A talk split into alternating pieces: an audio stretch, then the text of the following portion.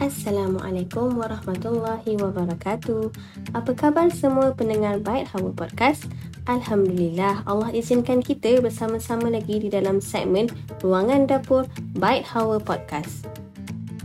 Hari ini saya akan kongsikan satu makanan sunnah yang cukup popular iaitu talbinah. Talbinah ini juga dikenali sebagai bubur barli.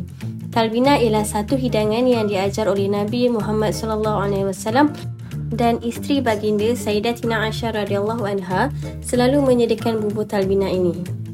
Jadi bahan yang kita perlukan untuk menyediakan talbina ini yang pertama ialah barli, susu, madu dan juga kismis. Bahan dia sangat mudah didapati, boleh je beli dekat mana-mana. Okey, sekarang jom kita belajar cara nak buat bubur talbinah pula. Barli ini perlu dijadikan sebagai tepung barli.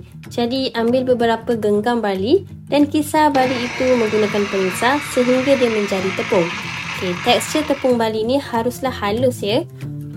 Kemudian panaskan susu dan masukkan tepung barli pada jumlah yang sesuai.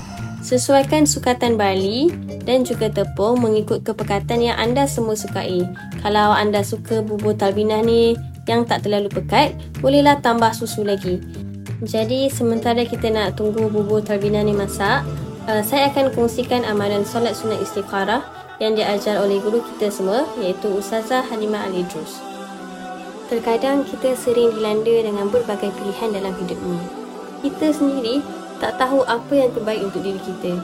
Jadi sebagai seorang hamba, kita haruslah balikkan segala pilihan atau permasalahan kita kepada pencipta kita. Jadi, cara solat sunat istiqarah yang paling mudah ini diijazahkan oleh Habib Syekh bin Muhammad Al-Idrus. Kata Habib, solatlah di malam Jumaat setelah habis solat isyak, habis makan malam dan semua urusan kita sudah pun dipersiapkan. Sebelum tidur, ketika mata ni dah mula rasa mengantuk, dan dah tak ada apa-apa lagi nak buat kecuali tidur, kita ambil wuduk dan kemudian solat sunat istiqarah dua rakaat dengan niat sali sunnatan istiqarah rakaataini lillahi ta'ala. Kita solat seperti solat sunat biasa. Selepas habis solat, kita baca doa istiqarah yang ada di dalam kitab majmuk.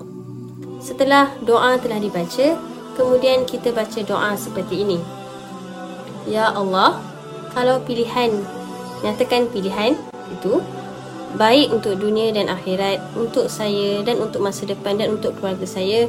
Ya Allah, kau berikan petunjuk dalam tidur saya, mimpi berupa warna hijau atau putih.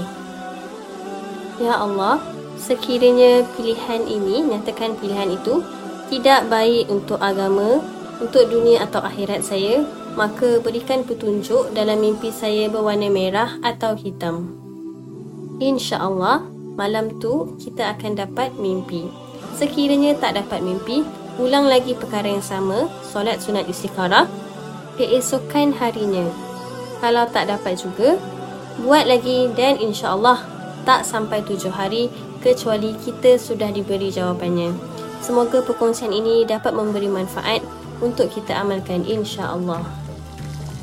Ha, nampaknya bubur talbina kita ni dah masak bolehlah kita letak di dalam mangkuk dan untuk menjadikan bubur ini manis, tuangkan dengan madu dan hiaskan dengan taburan kismis. Makanan ini dicadangkan oleh Sayyidatina Aisyah radhiyallahu anha sebagaimana pesanan Nabi Muhammad sallallahu alaihi wasallam yang dikatakan makanan ini boleh mengubat gangguan perasaan, rasa sedih apabila ditimpa ujian dan musibah tertentu. Semoga kita semua dapat sama-sama amalkan makanan sunnah ini insya-Allah. Alhamdulillah, selesai sudah topik ruangan dapur kita pada hari ini. Jadi, sesiapa yang dah cuba bubur talbinah ni, boleh komen di ruangan Spotify. Berjumpa kita di episod akan datang dengan resepi yang lebih menarik.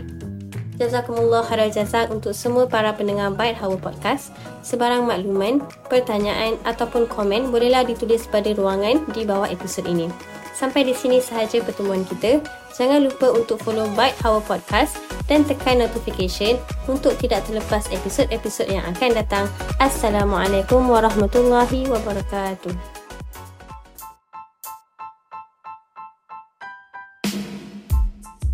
Byte Our Podcast dari Hawa untuk semua.